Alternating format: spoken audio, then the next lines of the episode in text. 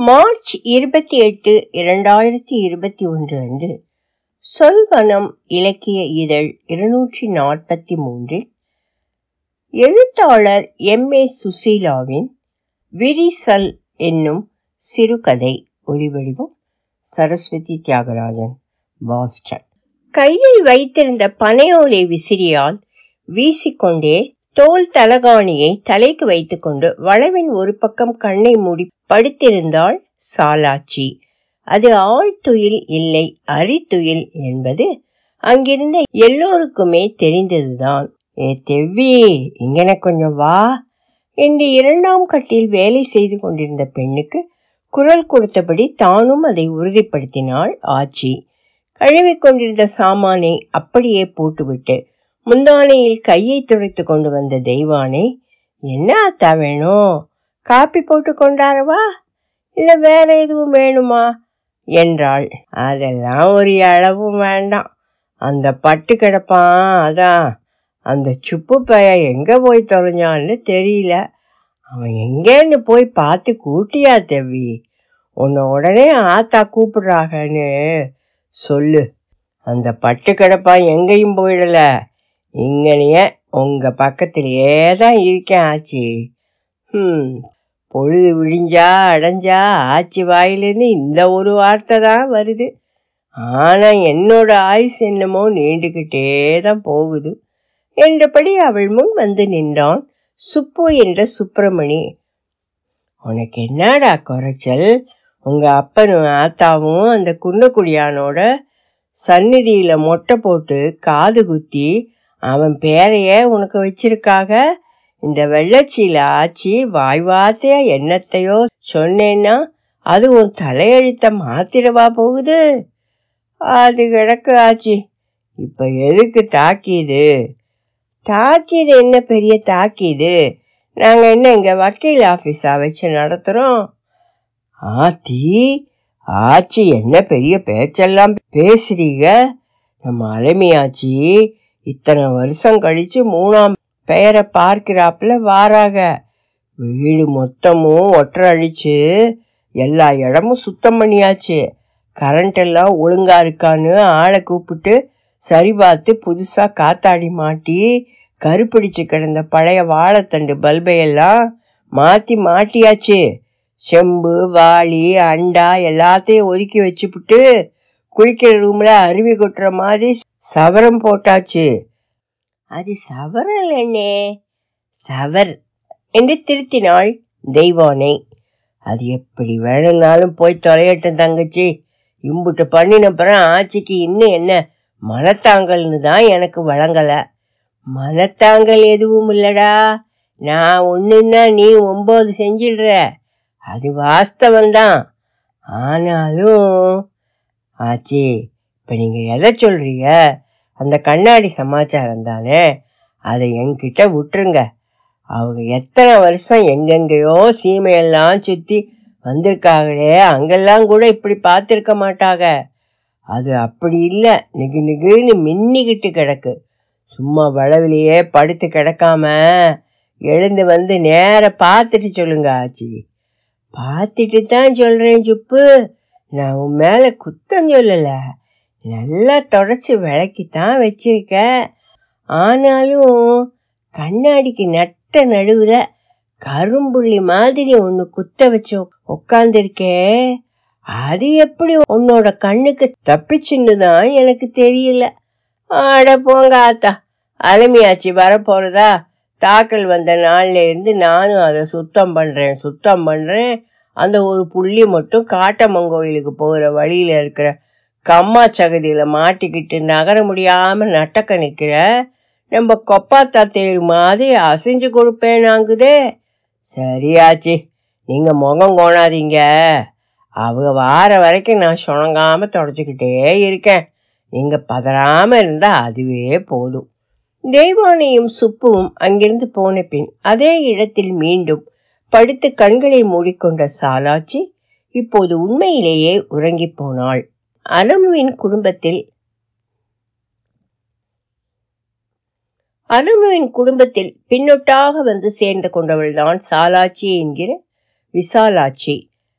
பானா ராணா குடும்பத்தின் வாரிசுகளான நாகப்பன் நாச்சியப்பன் ஆகிய இரண்டு மகன்களில் கொண்டு விற்பதற்காக குடும்பத்தோடு தொலைக்கு போயிருந்த நாகப்பன் ஏதோ மர்ம காய்ச்சல் கண்டு இறந்து போய்விட முகம் தெரியாத யாரையெல்லாமோ கெஞ்சி கூத்தாடி அவர்களின் துணையோடு ஒரே மகள் விசாலாட்சியை தன் கொழுந்தனார் வீட்டில் கொண்டு வந்து சேர்த்துவிட்டு அதற்காகவே காத்திருந்தது போல கண்ணை மூடிவிட்டாள் மீனாட்சி ஆச்சி.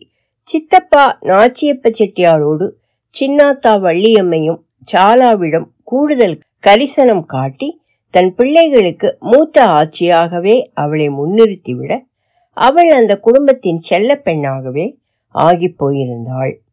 சிவன் கோயில் குளக்கரையில் இருந்த ஆண்கள் பள்ளிக்கு அழகப்பனையும் மெய்யப்பனையும் அதை ஒட்டியிருந்த எம்எஸ்எம்எம் பெண்கள் பள்ளிக்கு சாலா அலமுவையும் அனுப்பி வைத்துவிட்டு விரல்களால் திட்டி கழித்து சொடுக்கிக் கொள்ள வள்ளியாச்சி ஒரு நாள் கூட தவறியதில்லை.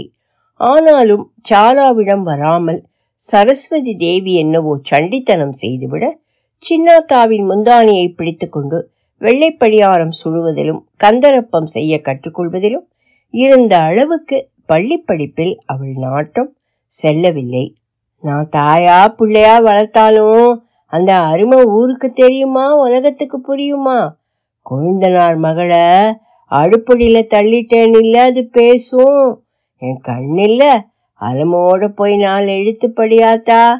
என்ற வள்ளியாச்சியின் கெஞ்சலோ சித்தப்பாவின் மிரட்டலோ எதனாலும் அவளை பணிய வைக்க முடியவில்லை.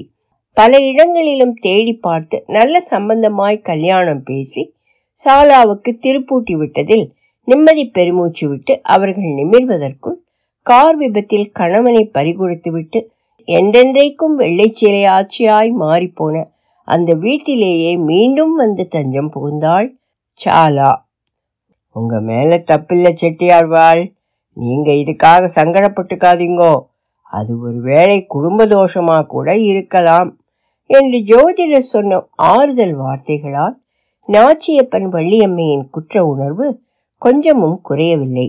ஆனால் அந்த குடும்பத்தின் ஓர் அங்கமாகவே ஊட்டிக்கொண்டு அவர்களின் சுக துக்கங்களை மட்டுமே தனதாக்கி கொண்டு விட்ட சாலா தன்னை சுற்றி நடந்த எதையும் பெரிதாக பாராட்டி கொண்டதாக தெரியவில்லை. ஹால் வீட்டில் மாட்டியிருந்த கடிகாரத்தின் பெண்டுலும் நான்கு தரம் அடித்து மெல்ல புரண்டு கொடுத்து தூக்க கலக்கத்தை போக்கிக் கொண்ட சாலாச்சி வாளி தண்ணீரை முகத்தில் வாரி தெரித்து கொண்டு வளவில் இருந்த இரட்டை வீட்டின் முதல் அறையில் அந்த கண்ணாடி இருந்த இடத்துக்கு போய் நின்றாள். கண்ணாடி அவள் பிம்பத்தை காட்டுவதற்கு பதிலாக அலமுவையே காட்டிக் கொண்டிருந்தது. வெள்ளைச்சீலைதான் நிரந்தரம் என்று ஆவதற்கு முன்னால் துள்ளி திரிந்து கொண்டிருந்த பதின்ம வயதிலும் கூட அந்த கண்ணாடியில் தன்னை பார்த்து கொள்ள வேண்டும் என்று சாலாவுக்கு ஏனோ ஒருபோதும் தோன்றியதில்லை. வித்தியாசம் பார்க்காமல் அலமுவுக்கும் சாலாவுக்கும் வள்ளியாச்சி ஒரே மாதிரி எல்லாம் செய்தாலும் தன் தோற்றத்தை பற்றிய அக்கறையோ தன்னை அழகுபடுத்திக் கொள்வதில் ஆர்வமோ இல்லாதவளாகவே இருந்தாள் சாலா. அந்த வீட்டில் எங்கிருந்து எவர் எதற்காக குரல் கொடுத்தாலும் கேட்ட நொடியில் பறந்து போய் அதை செய்து கொடுத்தபடி சிட்டாய் பறப்பதில் மட்டுமே அவளுக்கு சந்தோஷமும் திருப்தியும் இருந்தது. இப்படி பக்கிரி மாதிரி ஆத்தாத சாலா அப்புறம் ஒரு கண்ணில் வெண்ணையும் மறு கண்ணில் சுண்ணாம்பும் வச்சுட்டேன்னு பார்க்குறவங்க என்னையை தானே குத்தம் சொல்லுவாங்க என்று கடிந்து சொல்லி கூட பார்த்து விட்டாள் வள்ளியாச்சி. இப்போதும் அந்த கண்ணாடி என்றாலே அலமுவை தவிர அந்த பக்கம் இந்த பக்கம் ஞாபகம் விலகி போக மறுத்தது சாலாவுக்கு. உயர்ரக தேக்கை இழைத்து செய்த அலங்கார வேலைப்பாட்டு சட்டத்தோடு சுவரின் முக்கால் பகுதியை ஆக்கிரமித்துக் கொண்டிருந்த அந்த பெல்ஜியம் கண்ணாடியை வீடு கட்டும்போதே ஐயா அந்த இடத்தில் அமைத்திருந்தார். நினைவு தெரிந்த நாளிலிருந்து அதை தன் ஏகபோக சொத்தாகவே ஆக்கி கொண்டிருந்தாள் அலமோ. அதில் போட்டி போடவும் ஆள் அதிகம் இல்லை.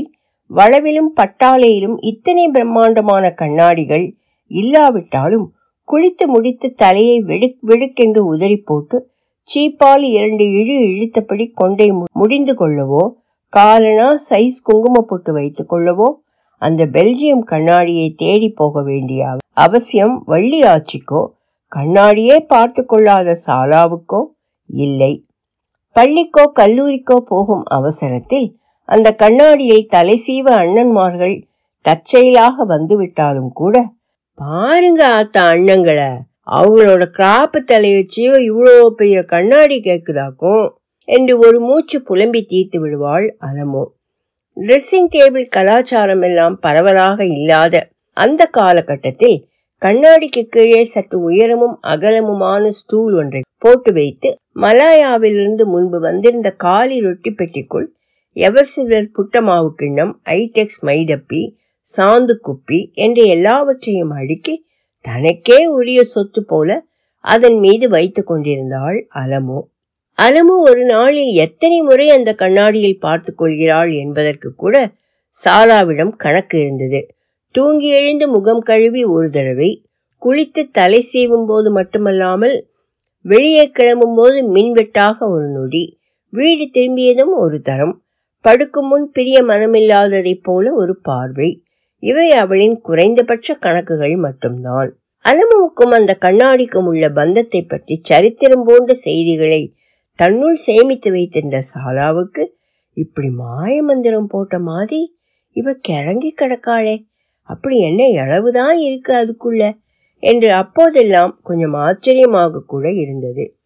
செக்கில் ஆட்டி எடுத்த தேங்காய் எண்ணெயை வஞ்சகமில்லாமல் தலை நிறைய பூசி வழித்து வாரி சில்க் ரிப்பன் வைத்து இறுக்கி கட்டி இரட்டை பின்னலாக மடக்கி போட்டிருந்தாலும் முதியன் பாதி வரை எட்டி கொண்டிருந்த கூந்தலோடு தெரியும் பத்து வயது அலமோ இடுப்புக்கு கீழ்வரை நீண்டு தொங்கும் கருநாகம் போன்ற ஒத்தை சடையை லாகவமாய் முன்பக்கம் சுழற்றியபடி அழகு பார்க்கும் கல்லூரி காலத்து அலமோ கையில் பிடித்திருக்கும் சின்ன கண்ணாடியின் துணையோடு மணக்க மணக்க தாழம்பூ வைத்து வள்ளியாச்சி தைத்துவிட்ட சடையை பின்புற கண்ணாடியில் பார்த்து ரசித்துக் கொண்ட அலமோ திருமண கோலத்தின் போது செய்த தலையலங்காரம் திருத்தமாக இருக்கிறதா என்று சரிபார்த்து கொண்ட அலமோ என்று இப்போதும் விதம் விதமான தன் தோற்றங்களால் அந்த கண்ணாடியை நிறைத்து கொண்டு அலமுவே நிற்பதாக பிரமை தட்டியது சாலாச்சிக்கு. நாளை பொழுது விழுந்து விட்டால் அலமு வந்து விடுவாள் என்ற உற்சாகத்துடன் துயில் கலைந்த சாலாச்சி கிணற்றடி முதல் முகப்பு பட்டாசாலை வரை ஒரு தரம் முழுசாக பார்வையிட்டு விட்டு தயக்கத்தோடு இரட்டை வீட்டு அறைக்குள் நுழைந்தாள். அது அப்படியே தான் இருந்தது. சின்ன வயதில் கப்பலோட்டிய தமிழின் முதல் ஷோ படம் பார்க்க மகர் நோன்பு பொட்டலுக்கு பக்கத்தில் இருக்கும் சரஸ்வதி டாக்கீஸுக்கு அப்பத்தாவை துணைக்கு அழைத்து கொண்டு அவர்கள் இரண்டு பேரும் போயிருந்தார்கள். அப்போது வெளிரி போய் பழுப்பேறி கிடந்த அந்த வெள்ளித்திரைக்கு மத்தியில் டிசைன் போட்டது போல் அடைசல் கருப்பாயிருந்த அழுக்கை பார்த்துவிட்டு அது என்ன சாலாக்கா? நடுவுல பூச்சி கீச்சி பறந்து வந்து ஒட்டிக்கிச்சா? சிவாஜி வந்து கப்பல் ஓட்டும் போது அவர் குரலை கேட்ட உடனேயே அது பறந்து போயிரும் பாரு என்று சொல்லிவிட்டு கலகலவென்று அலமு சிரித்தது இப்போது நினைவில் முட்டியது. வெளிவாசலிலிருந்து யாரோ பெயர் சொல்லி கூப்பிட கவனம் கலைந்தாள் சாலா. பக்கத்து வீட்டு சிகப்பி ஆச்சிதான் வீடு பிரமாதமா ஆயிடுச்சு சாலா. அந்த கானாடு காத்தான் அரண்மனை வீடு கூட தோத்து போயிரும். பின்ன மூணு வருஷம் கழிச்சுல என்னோட தங்கச்சி வாரா. ஏ தம்பி தோப்புல இருந்து இறக்கி கொண்டு வந்து வச்சிருக்கோம் பாரு இளநி. அதில் ஒன்று உடச்சி லோட்டாவில் ஊற்றி சிகப்பி ஆச்சிக்கு கொண்டா. சும்மா சொல்லக்கூடாது சாலா. புதையல பூதங்காக்குற மாதிரி இல்லை. ஒத்தாளா இந்த வீட்டை? இத்தனை வருஷமா பாதுகாத்துக்கிட்டு இருக்க நீ? சிகப்பி ஆச்சி முக தாட்சணியத்துக்காகவோ சம்பிரதாயத்துக்காகவோ பேசுவதில்லை என்பதால் சாலாவும் மனம் திறந்தாள். வேற என்ன பண்றது சிகப்பியாச்சி மேற்படிப்பு உத்தியோகம் கல்யாணம்னு அழகு மெய்யப்பன் அலமுன்னு மூணு பேருமே ஆளுக்கு ஒரு திசை போய் அங்கனையே இருந்துட்டாக. அப்பச்சி ஆத்தா இருந்த வரைக்கும் அவங்கள பார்த்துக்கிறது சரியா போச்சு. அவங்க காலம் முடிஞ்சப்பறம் ஒரு கல்யாணம் காட்சினா தானே சொந்த ஊரை தேடி பிள்ளைங்க இங்கே வாராங்க. அதுலேயும் அலமு இங்கே வந்து எம்புட்டு நாள் ஆயிடுச்சு ஆமாம் அவளுக்கு ஒரு மகதானே அதையும் தான் கட்டி கொடுத்தாச்சே. அப்புறம் இங்கே வாரதுக்கு என்ன? அதுதான் ரொம்ப நாளாக என்னைய போட்டு குடையுது சிகப்பியாச்சு பொண்ணுக்கு பிரசவம் பார்க்க லண்டனுக்கு போனாலே அந்த ஒரு வருஷம் மட்டும்தான் அவ இங்க வரல. மற்றபடி அவ செட்டியார் மெட்ராஸ்ல இருந்தாலும் பம்பாயில இருந்தாலும் வருஷத்துக்கு ஒரு தினமாவது இந்த சாலாக்காவை பார்க்காம இருக்கவே முடியாது அவளால. இப்ப மூணு வருஷமா என்ன ஆச்சுன்னே தெரியாம பேதளிச்சு கிடக்கேனா. இந்த செல்போன் வந்தப்புறம் விடாம என் கூட பேசுறவ இப்போ அதையும் மாதம் ஒரு தடவை ரெண்டு தடவைன்னு குறைச்சிக்கிட்டா மனசை போட்டு அலட்டிக்காத சாலா. அதுதான் நாளைக்கு அவளே வந்துட போகிறாளே அப்புறம் என்ன? அலமுவோட ஆம்பளையா இருக்காரே. அந்த இளையாத்தாங்குடி செட்டியார் அவர் ஒரு மாதிரி சிரிச்செடுத்தவர். குணம் பத்தாதவருங்கிறது நமக்கெல்லாம் தெரிஞ்சது தானே. நீ போய் வேலையை பார். நாளைக்கு அலும்பு வந்தப்புறம் நான் வந்து பார்க்குறேன் அலும்புவின் வருகைக்காகவே செய்த சீப்பு சீடையும் மணக்கோலத்தையும் மாவுருண்டையையும் ருசி பார்த்து கொண்டிருந்த சாலாச்சியை கைபேசியை கூப்பிட்டான் மூத்த தம்பி அழகப்பன். ஆசை ஆசையாய் போனை எடுத்த ஆச்சியின் முகம் அவன் பேச பேச இருண்டு கொண்டே வந்தது. அழைப்பு முடிந்தபோது திக்பிரமை பிடித்தவள் போல் ஆகிவிட்டிருந்த அவள் வளவு தூணை பிடித்துக்கொண்டு அதில் அப்படியே சரிந்து உட்கார்ந்தாள். அடுப்படியில் இருந்தபடி அவளையே பார்த்து கொண்டிருந்த தெய்வானி ஒரு சின்ன செம்பில் தண்ணீர் எடுத்துக்கொண்டு வேகமாக அவளிடம் வந்தாள். இப்படி வேர்த்திருக்கே ஆச்சி? சரி சரி எதுனாலும் முதல்ல இதை குடிங்க என்றபடி செம்பை அவள் கையில் கொடுத்தாள். மறுக்காமல் வாங்கி கொண்டு முழு செம்பு தண்ணீரையும் தொண்டையில் அப்படியே சரித்து கொண்ட சாலாச்சி முகத்தில் அரும்பியிருந்த வியர்வையை புடவை தலைப்பால் துடைத்து கொண்டு தன்னை ஓரளவுக்கு நிதானப்படுத்திக் கொண்டாள். கையெழுத்து மறையும் நேரத்தை காட்டுவது போல மாலை மங்கிக் கொண்டு வந்தது. தெவி முகப்பு இருட்டா இருக்கு பாரு. போய் விளக்க தட்டி விட்டு விட்டு அந்த சுப்புவை மட்டும் இங்கன கூட்டிட்டு வா என்றாள். இருவரும் அவள் அருகே வந்தபின் சுற்றுமுற்றும் வேறு யாரும் இல்லை என்பதை மறுபடியும் உறுதிப்படுத்தி கொண்ட பிறகு இப்ப என்கிட்ட என்ன ஏதுனாலும் எதிர்கேள்வி போடாதீங்க. நான் சொல்ல போகிறத மட்டும் கேட்டுக்கங்க.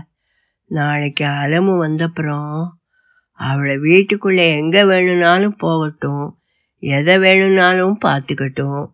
நாமளா முந்திரி கொட்டை மாதிரி இங்கே வாங்க இதை பாருங்கன்னு ஏதும் சொல்ல வேண்டாம். புரியுதா? என்று மட்டும் சொன்னாள். எதையோ கேட்க துடித்த சுப்புவின் வாய் ஆட்சியின் உள்மனதை படித்து விட்டதைப் போல சட்டென்று மூடிக்கொண்டது. கல்யாண கோலாகலம் முடிந்த இடம் போல வீடு மொத்தமும் சோவென்று நிசப்தம் காக்க மின்னல் கீற்றை போல கழிந்து போன அந்த இரண்டு நாட்களையும் வழக்கமான குதூகலத்துடன் இல்லாமல் மனபாரத்தோடு அசை போட்டபடி துவைக்கிற கல் மீது உட்கார்ந்திருந்தாள் சாலாச்சி. உதவிக்கு வந்த பெண்ணின் துணையோடு காரை விட்டு இறங்கினாலும் அவள் பிடியிலிருந்து உடனே தன்னை விடுவித்துக் கொண்டு சாலாக்கா!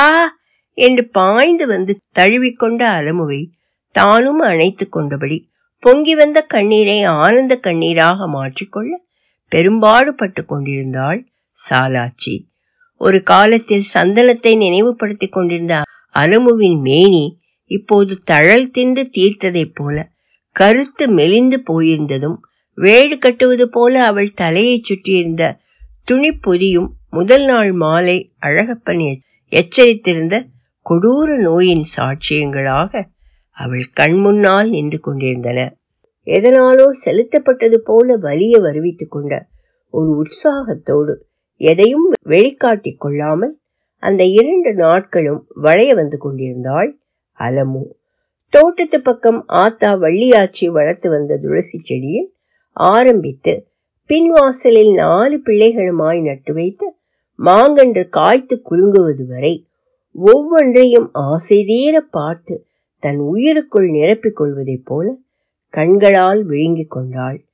வீடுனா இப்படி இருக்கணும் சாலாக்கா என்னதான் வசதி இருந்தாலும் நாங்க இருக்கிறதெல்லாம் பொறாக்கூடு போலத்தானே. இங்கேதான் நிம்மதியா மூச்சு விடவே முடியுது என்றபடி மூச்சு விடாமல் பேசவும் செய்தாள். குடும்பத்தோடு குற்றாலம் போய் அங்கே நாலு நாள் காட்டேஜ் எடுத்து சமைத்து சாப்பிட்டு நாளைக்கு ஒரு அருவியாய் ஆசை தீர குளித்தது. அப்போது அழகுவையும் தன்னையும் மட்டும் குரங்கு துரத்தி கொண்டு வந்தது. டிரான்சிஸ்டர் ரேடியோவை மொட்டை மாடியில் மறைத்து வைத்துக்கொண்டு சிலோன் ரேடியோ கேட்டபடி தானும் சாலாக்காவும் அதோடு பாடிக்கொண்டிருந்த போது வீட்டு பாடம் எழுதாமல் பாட்டு படித்துக் கொண்டிருந்த அவர்களை பிடித்த அப்பச்சி உக்கி போட வைத்தது. என்று தொடர்பே இல்லாமல் இன்னும் இன்னும் என்று எதையெல்லாமோ பேசிக்கொண்டு போனாள் அலமோ. தன் உடல்நிலையை மறைக்க சக்திக்கு மீறி அவள் அப்படி செய்வது சாலாவுக்கு புரிந்தது. ஒரு கட்டத்தில் அவளுக்கு அது பயமாக கூட இருந்தது. சாலாக்கா நம்ம ஆத்தா கை சமையல் பக்குவமே தனிதான். ஆனாலும் பணியாரத்துக்கு நீ ஒரு வரமிளகா சட்னி செய்விய. அதோட உரப்பு ஏறும்பாரு சுள்ளுன்னு. அதை வேற எதாலையும் அடிச்சுக்க முடியாது. அதை எனக்கு செஞ்சு கொடுக்கா. அப்புறம் நீ அவிக்கிற கவினி அரிசி கிண்டுற கும்மாயம் எல்லாமே வேணும் எனக்கு. இப்பமே சொல்லிட்டேன். ஆசை ஆசையாய் பட்டியல் போட்டாலும் அரை தட்டுக்கு மேல் அவளால் எதையும் காலி செய்ய முடியவில்லை என்பதை வருத்தத்தோடு பார்த்து கொண்டிருந்தாள் சாலா. பேச நினைத்ததை முழுவதுமாய் பேசி முடிக்கும் முன் அரைக்கண் செருகி அவள் தன் மடியில் உறங்கி போவதையும் தான். நாலாப்பு படிக்கும்போது வாய்ப்பாடு ஒப்பித்து பார்த்து கொண்டே தன் மடியில் தூங்கி போன அந்த சின்னஞ்சிறு அலமுவின் தலையை கோதிவிட்டது போல் இப்போதும் மெல்ல அவளை வருடி கொடுத்து கொண்டே இருந்தாள் சாலாச்சி. ஊருக்கு புறப்படும் நேரத்தில் இன்னும் எத்தனை நாளைக்கு தான் இந்த வீட்டில் ஒத்தையாவே இருக்க போறீங்க சாலாக்கா. உமையா அடுத்த வருஷமே லண்டன்ல இருந்து திரும்பி வந்துட போறா. அப்புறம் நீங்க அவளோட கூட போய் இருந்தீங்கன்னா புள்ள முகத்தை பார்த்துக்கிட்டு ஒருத்தருக்கு ஒருத்தர் துணையா இருக்கலாம். என்னாலே தான் இனிமே யாருக்கும் எந்த பிரயோசனமும் இல்லைன்னு ஆகி போச்சு என்று சொன்னபோது மட்டும் அவள் கண்கள் லேசாக கலங்கியதைப் போல் இருந்தது. இருந்த நாற்பத்தெட்டு மணி நேரமும் வீட்டின் ஒவ்வொரு இண்டு இடுக்கையும் தன் காலால் அளந்த அவள் மறந்த வாக்கில் கூட இரட்டை வீட்டு பக்கம் போயிருக்கவில்லை. அனுமு வந்து போய் மூன்று மாதம் கடந்திருந்தது.